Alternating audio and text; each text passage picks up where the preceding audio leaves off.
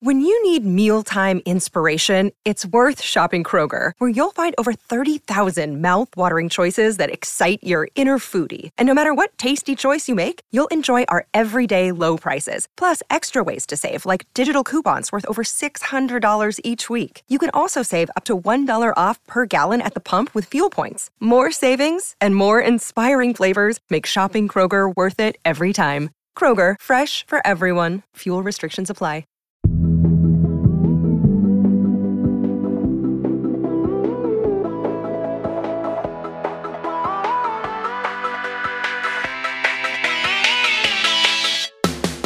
Rachelle Hampton, and you're listening to ICYMI. In case you missed it, Slate's podcast about internet culture. And just to get started, you know, the title of the show is We're Sorry, and I think it's time for me to give my apology for what has happened.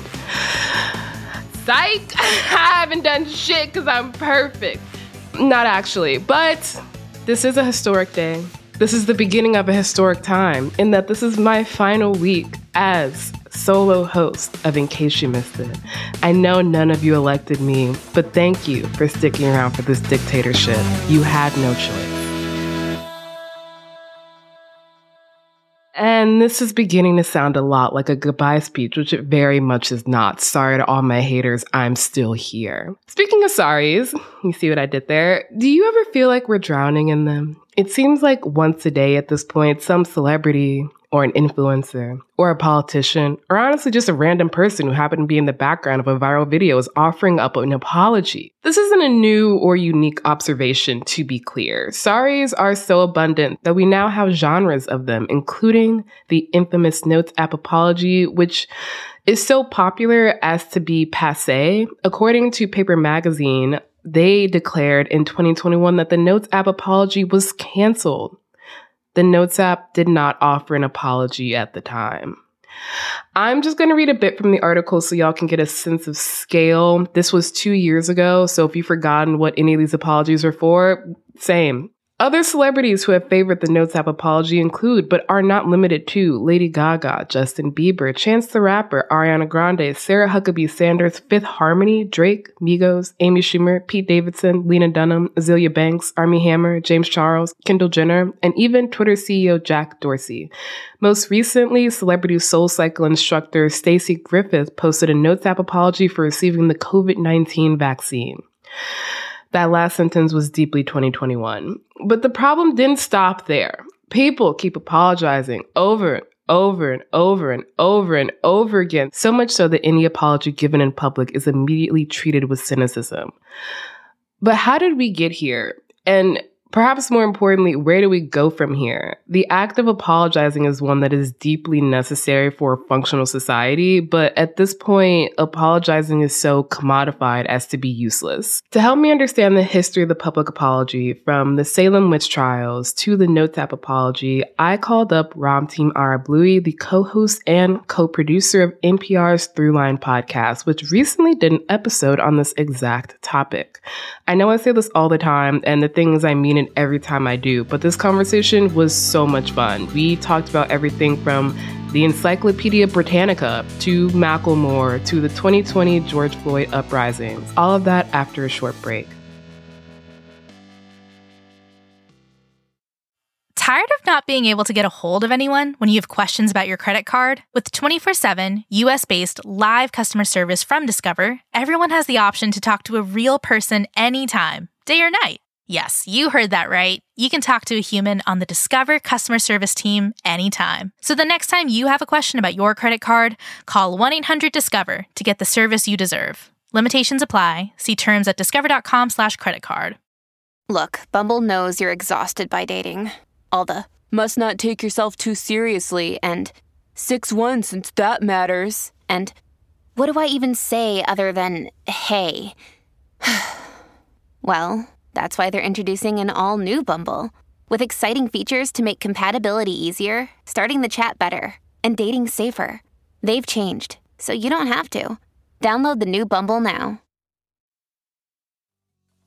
And I'm back with Ramtin Arablouei, the co host and producer of NPR's Throughline podcast, which explores the historical context of what we're seeing today. Recent episode topics include the history of the credit score, the Bechdel test, high fructose corn syrup, and also public apologies. We're here to talk about that last episode, which should come as no surprise because, as I said before the break, one of the more frequent topics of discussion here is the dreaded Notes app apology. But before we dive into that, hello and thank you for joining me. How are you doing? I'm doing well. Thank you. Thank you for having me. It's it's going to be fun. I'm really looking forward to it. I am too. I ask all my guests the same question first, which is what is your first internet memory? So I'm maybe older than a lot of people listening to the show. My first one is getting the internet for the first time mm. with our mm. first computer. AOL was the software that was on your computer. So for me, the first time is like actually turning it on, and it was in our kitchen. So in our oh. apartment, in our kitchen, because my parents they even understood then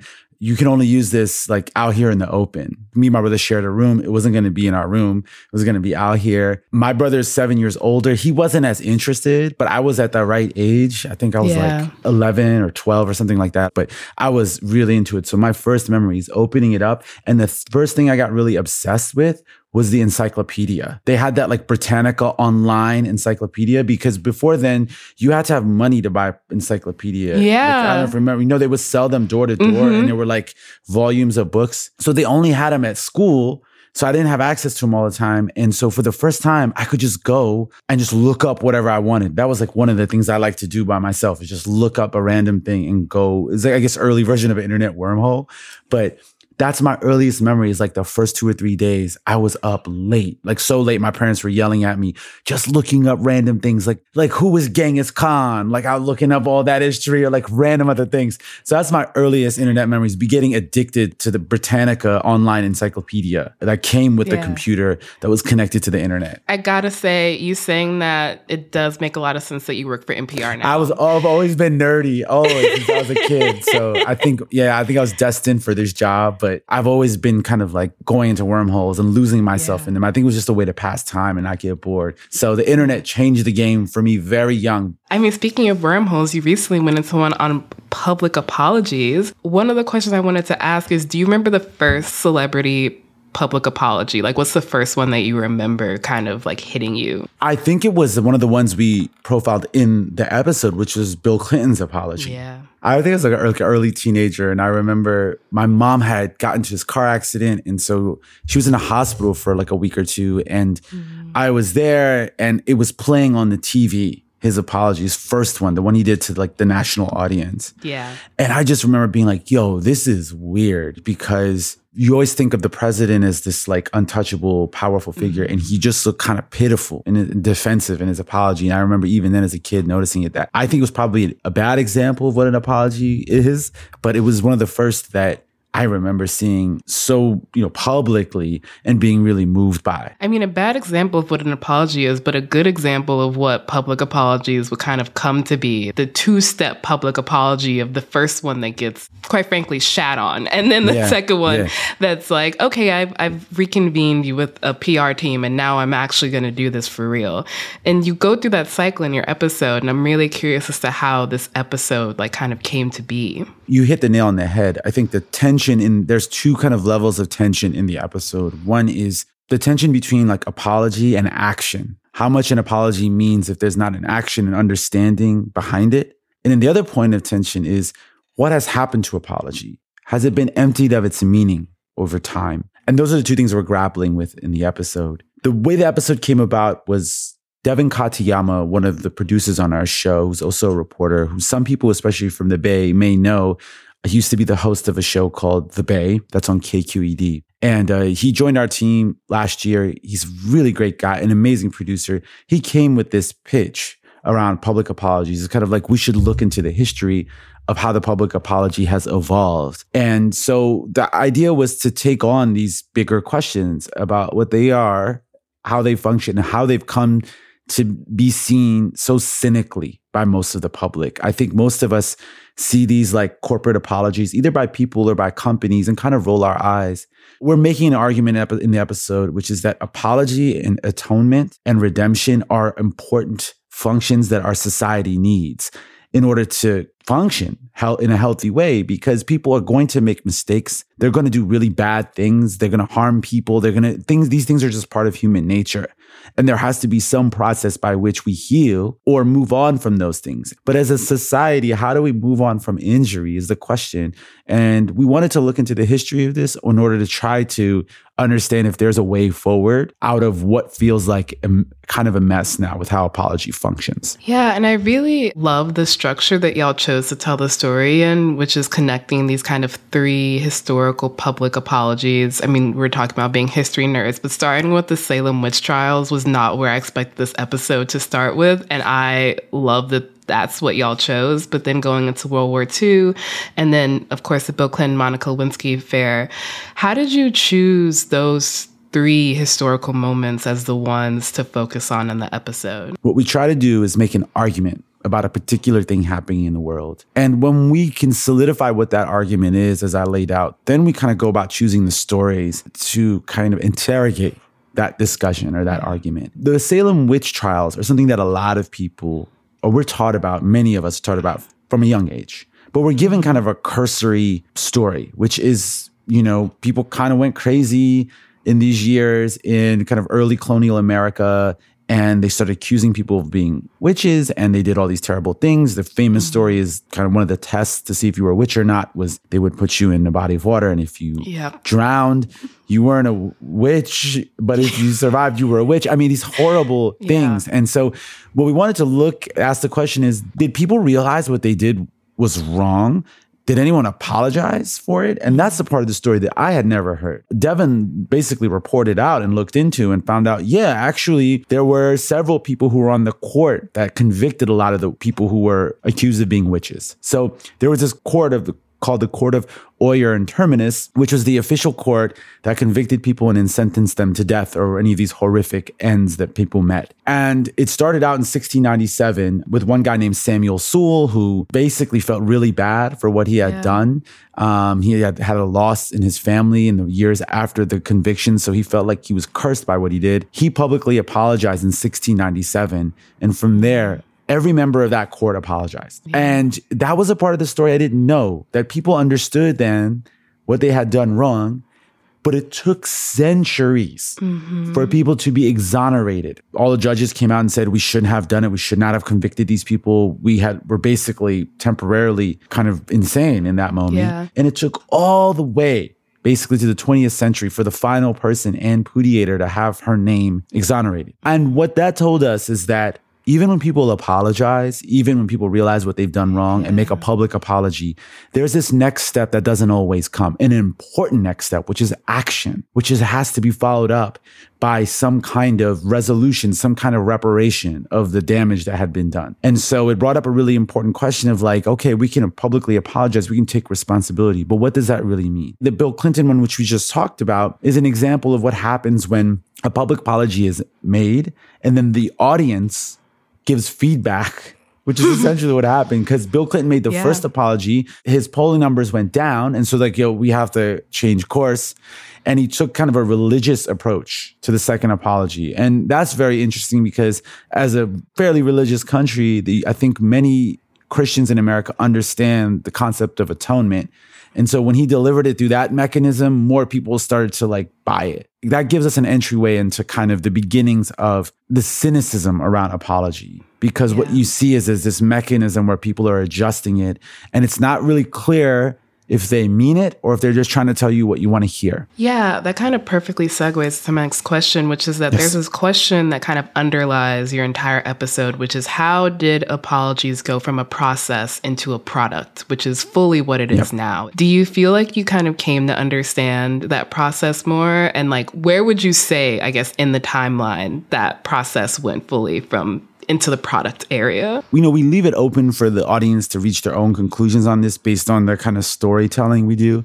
But personally, it seems that after World War II, with Willy Brandt's knee fall and the beginnings of countries saying sorry for something they've done in the past, particularly, and that's because, I mean, particularly European countries, because mm. we are coming off European imperialism, the transatlantic yeah. slave trade, right? It was just during that period.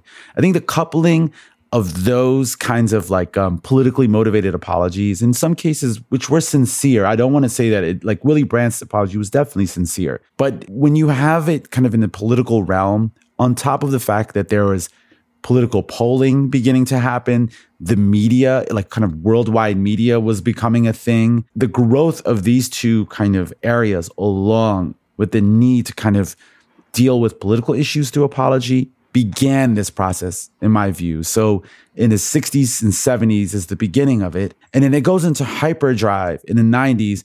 Our argument is post Clinton's apology. So Clinton yeah. makes this apology and it begins this process where other companies, and I don't think they were all necessarily looking at Clinton's apology. It was just a kind of moment where PR firms were designing apologies, where apology became a part of a PR campaign in many cases to save brands, to save um, reputations and careers. It became an almost transactional apology economy that was birthed. And I think we're living in maybe the kind of zenith of it, but it is a, gotten to the point now where it's very difficult to take any apology seriously because you can kind of see through the PR language. A lot of the apologies are delivered the same way. Um, they are in response to things that often are not that serious. Yeah. Sometimes things that don't need to be apologized for are being apologized for, and then things that should be apologized for aren't are being, apologized being apologized for. Yes. Mm-hmm. So it's become, like you said, it, it, a product and an economy has risen around it.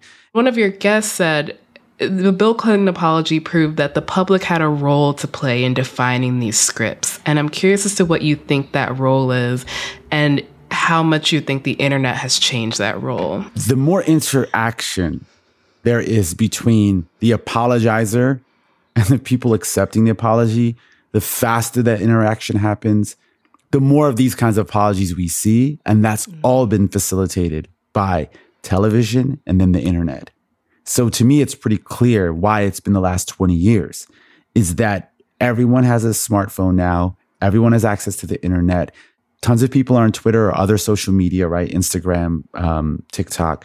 And so the interaction between public facing people and the people they're apologizing to has just the gap between them has yeah. narrowed to the point that it can have this immediate feedback, have this kind of back and forth. And what Clinton proved was that if you listen to the public and kind of deliver the appropriate kind of apology, you can dodge any bullet. You can dodge any kind of. And so I do think it's a function of the way media exists and how fast information is shared and that narrowing of a gap between celebrities and people viewing them on the other side of the screen. It suffice to say, we're firmly in the product era of apologies. Like every single celebrity that you could possibly think of released an apology at some point. I'm not going to list all of them, but I'm going to list a few just to kind of give a hint of what we're talking about. But we've got Lady Gaga, Ariana Grande, Armie Hammer, Azealia Banks, Drake, Amy Schumer, Miley Cyrus, Lena Dunham multiple times, Taylor Swift, James Charles also multiple times, Ja Rule, the Dalai Lama recently, ExxonMobil.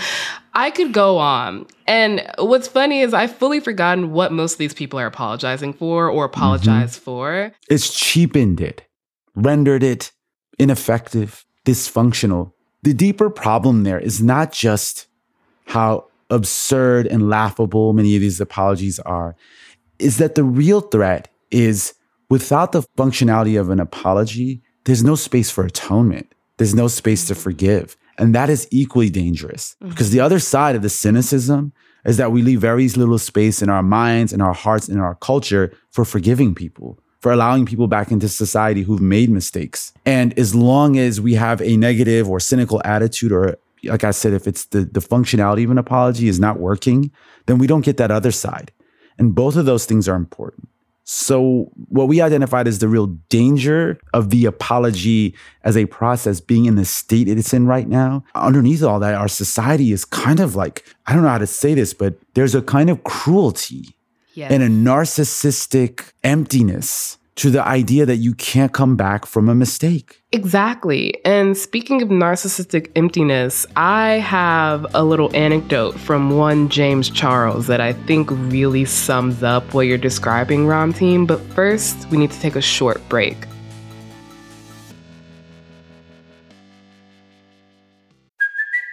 It's Kaley Cuoco for Priceline. Ready to go to your happy place for a happy price? Well, why didn't you say so? Just download the Priceline app right now and save up to 60% on hotels. So, whether it's Cousin Kevin's Kazoo concert in Kansas City, go Kevin, or Becky's Bachelorette Bash in Bermuda, you never have to miss a trip ever again. So, download the Priceline app today. Your savings are waiting.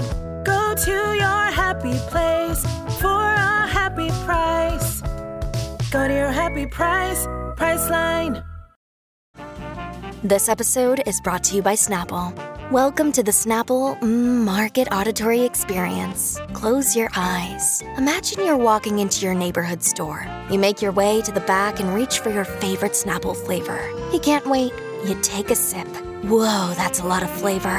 Hmm, what flavor are you holding? Now open your eyes and check out Snapple.com to find ridiculously flavorful Snapple near you. In 2007, TV network CBS dropped 40 kids in the middle of the New Mexico desert as part of a brand new reality show. These kids would have to build their own society from scratch. And if this sounds like Lord of the Flies to you, well, it was meant to. We were on this mission together, and we were gonna prove to the world that we could make a better society than adults could. I'm Josh Gwynn, and I want to know what this wild TV experiment was really about.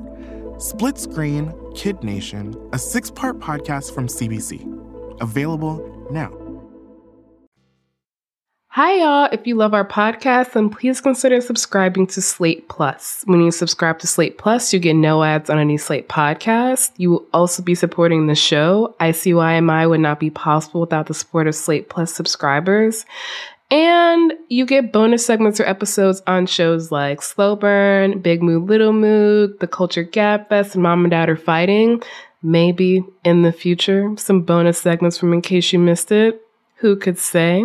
Sign up for Slate Plus. You'll be the first to know. You'll also get unlimited reading on the Slate website, which means you get access to every single article and advice column on Slate without ever hitting the paywall. To sign up, just visit slate.com slash ICYMI. That is slate.com slash ICYMI. I'm at a place in my life where I feel like I have a target on my back. And because of that, I should make smart decisions. And recently, I didn't. You know, I'm not perfect. I'm not going to sit up here and say that I am or, or claim to be in any way, shape, or form. And I made a bad error in judgment and put myself in an environment where only bad things can happen, and they did. Hey, what's up, everybody? I just wanted to reach out and apologize. I am sorry. I am sorry if I offended anyone by singing along to the Fugees, to a song I love that I grew up on. I love Lauryn Hill. I really am sorry if I offended you. Why didn't you apologize to Chris in your acceptance speech? Um, I was fogged out by that point. It's it's it's all fuzzy.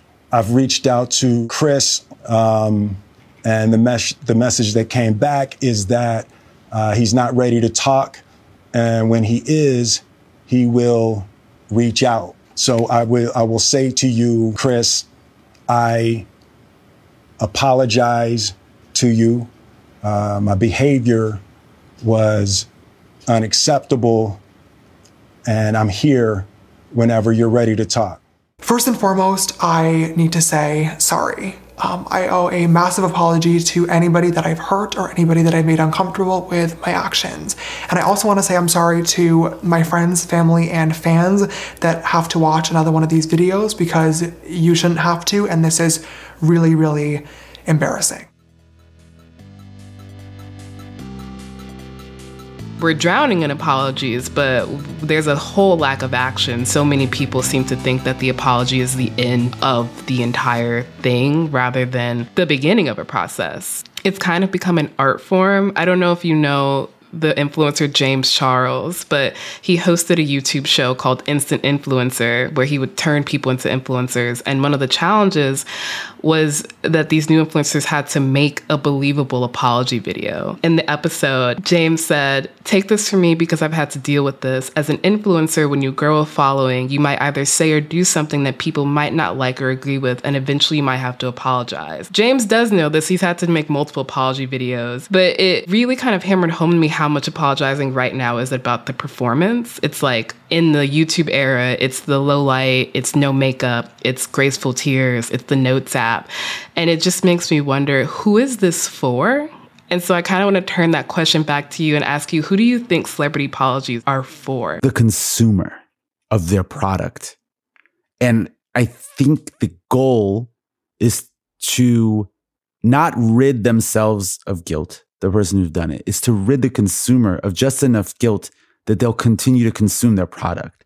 So if you're an actor, you want to free your fan of any kind of guilt or shame about continuing to support you just enough that they'll continue to come watch your movies or, you know, buy products that you're promoting, etc. There's this guy named Liver King. Oh my God, I know Liver King. So you know about his apology, and that was mm-hmm. one of mm-hmm. the strangest apologies. Primals, I'm making this video to apologize because I fucked up, because I'm embarrassed and ashamed, because I lied and I misled a lot of people.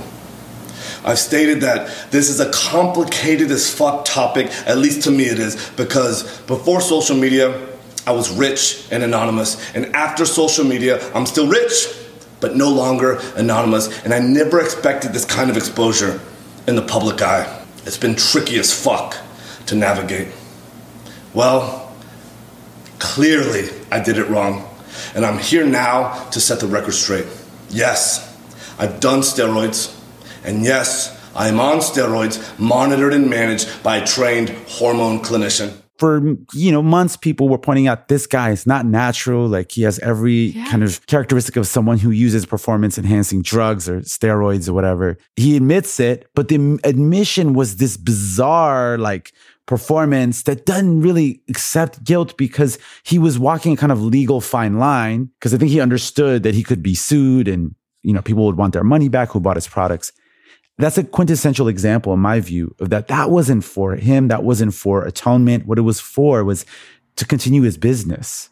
And i think a lot of apologies attached to businesses end up like this. It's really hard to take an apology seriously and create this sense of atonement and kind of soulful reparation or retribution or whatever it is when it's ultimately about someone's acting career or a product they're selling you, you know? And as long as that's the main format in which we're kind of exercising the process of apology, there will be a lot of cynicism. And what's tragic about that is there's a lot of things for us to deal with in our history that we should be trying to figure out how to correct. And so my fear is as long as it's not clear who it's for or what it's supposed to be about, the cynicism will not go away. That makes me wonder do you feel like businesses can apologize? As an internet culture reporter, I'm often talking about influencers, which are basically businesses. They're all small businesses in and of themselves. A business can apologize. It's very difficult to tell the difference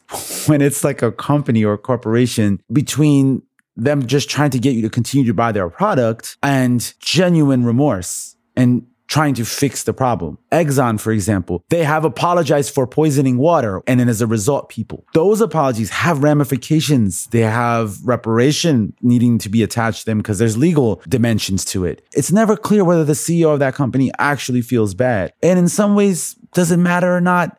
I don't know. There needs to be action that backs it up. Yeah. So that's a little different. And that tension is just going to be there with all apologies, but it's just gotten worse when the distance between the person apologizing, us, and the product is so narrow. It's like all mixed up. That's the danger of like the influencer apology. I would say the politician apology is a predecessor to the mm-hmm. influencer mm-hmm. apology because influencer apologies sound a lot like political they apologies. Do. They all sound the same. What you're describing is this kind of context collapse that happens on the internet so much because the form of what we're receiving all looks the same. The tweet from Barack Obama looks the same as the tweet from my best friend. And so there's this way in which apologies all seem the same.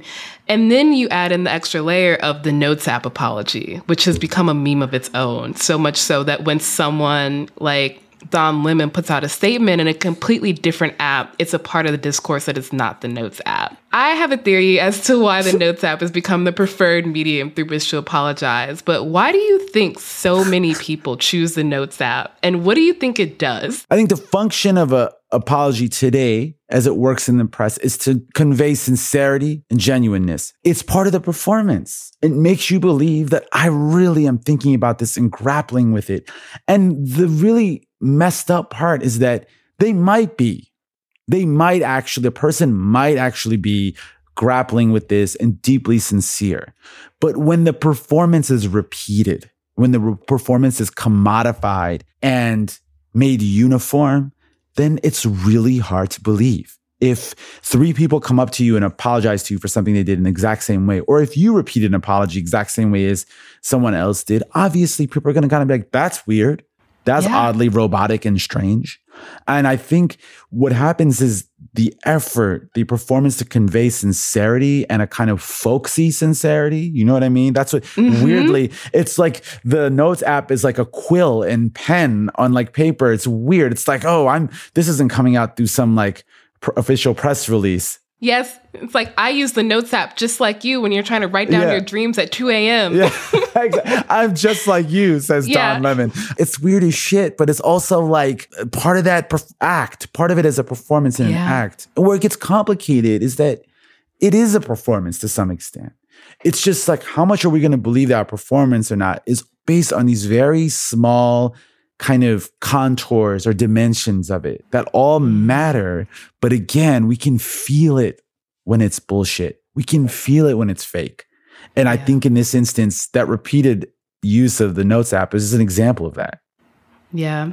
For some reason, this is making me think of um, do you remember when Macklemore um, published his text to Kendrick yes. Lamar? Yeah. Oh, man. That was cringe. That was so it was it, it was, but can you describe to me why you think it's cringe? Because like I feel like we're kind of dancing around like that is the perfect kind of performative apology where it it, it doesn't do anything for anyone. Okay, so in that case, what I found so horrible about it is we don't need to know everything that's happening in your life. This is one of the problems with social media now in general, right? It makes us all think we have an audience. And Macklemore is a celebrity. He has an audience, but that's an intimate thing to apologize to somebody else because you think that they should have won the award over you. Kendrick Lamar didn't publish that. Macklemore did. It would be one thing if Kendrick Lamar put it out and said, I asked Macklemore if I could send this. I just want y'all to know, like, this is a good dude. He sent me this thing. It's still weird and kind of cringy of Kendrick Lamar to do that, but a little bit more acceptable.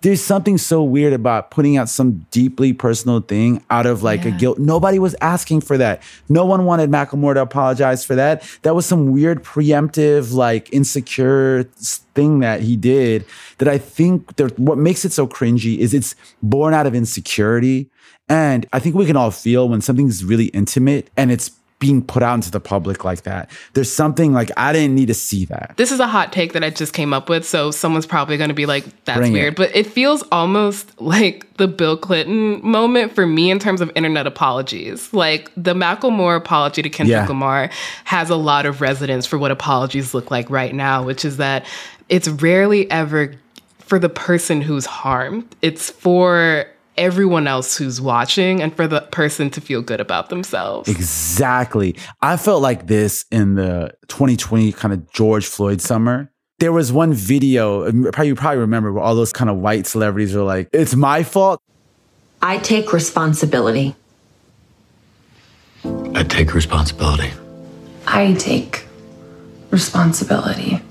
I take responsibility for every unchecked moment for every time it was easier to ignore than to call it out for what it was. Every not so funny joke. Every unfair stereotype. Every blatant injustice, no matter how big or small. Every time I remained silent. Every time I explained away police brutality. Or turned a blind eye. I take responsibility. Black people are being slaughtered in the streets, killed in their own homes. These are our brothers and sisters, our friends, our family. We are done watching them die. We are no longer bystanders. We will not be idle. Enough is enough. That wasn't for black folks in America. No. The narcissism of that, I think, is also what's cringy. We have, I think human beings, and this is just my belief, and anyone who listens to Throughline will know this is just the kind of thread of the show, that we have a kind of innate faith that human beings are much more communal and much less self-centered in our nature than social, like the modern world makes us out to be. It's that the internet and the way everything is designed makes us act and appear more narcissistic. But one of the reasons we're like all so depressed, at least in the West, in, in the more like kind of, you know, industrialized countries or wealthier countries is that we are really, we're living in a narcissistic kind of world where everything's self-centered and that makes us sad and depressed. But that in our nature, deep down inside, we are we want to help people we want to be in other people's lives we want to be out and about and connected with community and there's something deeply opposite of that with what both Macklemore did and those celebrities in, in that strange video in that George Floyd summer they made it about them when it was supposed to be a communal moment. You know what I mean? Yeah, and it's extremely transactive in that it's asking for the benefits of an apology, which is absolution, but without actually giving anything up. A real apology doesn't ask for the person who is harmed to do anything really. Yes. It, it, doesn't require them to say, I forgive you. It doesn't require forgiveness. Justice and forgiveness are two separate things. And so I think that's what one of the things in your episode that really kind of struck me was that restorative justice can happen without the victim or the person who's harmed having to take it upon themselves to be the bigger person. That's right. Tommy Shakur Ross is a great case of that because it's not clear to him if, you know, the letters he wrote Yeah. to the families of the of the victims of his actions ever read them. It's not a neat, tidy story. Right? This is messy and complex. And that's what I left thinking of it too after working on this episode. But what I also left the episode believing is that like it's worth fighting for. Not giving up on the process of an apology or f- restoring justice or restoring kind of um, balance to society through this process is worth fighting for. I think about s- very small communities. I mean, you, if you just like rewind 20,000 years ago, most of our ancestors were living in really small communities, mm-hmm. but they weren't they weren't angels, right? They there was there was things bad things that happened then too. There was all the tensions that we have today. They weren't that much different from us in a lot of ways, and th- I think they had more of a practical, pragmatic need for trying to solve mm-hmm. tensions or figure out how to move on from a really horrendous thing. And so the the apology, the process of atonement, was most likely born out of that necessity and they needed it. They needed it to survive, to literally make it to the next season, to make it to the next year. And we need to fight for it in that way. We need to find a way to bring apologies back, to take them out of their current state of being commodified and cheapened. Otherwise, we won't survive. I really do believe it's that important. If you were to instruct someone on how to give a public apology, what would you tell them to do? as not being an expert on this at all, from having worked on this episode, the first question I think people should ask is Should I apologize? Does this require an, a public an apo- apology? Because that's the first thing. Sometimes it doesn't. If you've hurt someone personally, apologize to them, fix it with them. But if you're going to give a public apology, first ask if you should do it. Second, do it in the least narcissistic way possible. do it in the most humble way possible. And make sure it's followed up with action and make sure you're not asking for anything in return. So if you really are sorry for doing something terrible and you're giving a public apology, give it in such a way to be like, I'm sorry I did this. I don't need anything.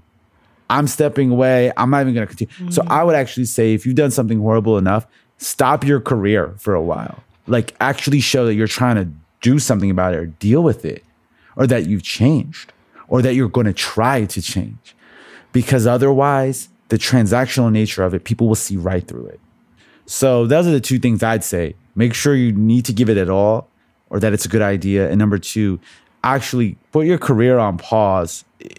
Or if you're a company, actually do something with your money to fix the problem that you created. So if you're going to poison a river, clean it up. Like help the people that you've poisoned in the neighboring communities actually be ready to lose something in the process. Be ready to atone in a real way. And I think that's what's key is that there has to be some action to follow it up. I think over time, Germany has taken more and more actions to try to actually show they're sorry for what happened in the Holocaust. It's not going to ever be able to be reversed, but they acknowledge that this is a responsibility of the country, that the nation of Germany, um, under the rule of the Nazis, did this, and that there has to be some process to try to make it right. So, action seems to be the last part of that that is absolutely required if you're doing a public apology of any kind. That was Ramtin Arablouei, the co host and co producer of NPR's Throughline, which y'all should definitely be listening to. And that is the show. I will be back in your feed on Saturday, so please subscribe. It is the best way to never miss an episode.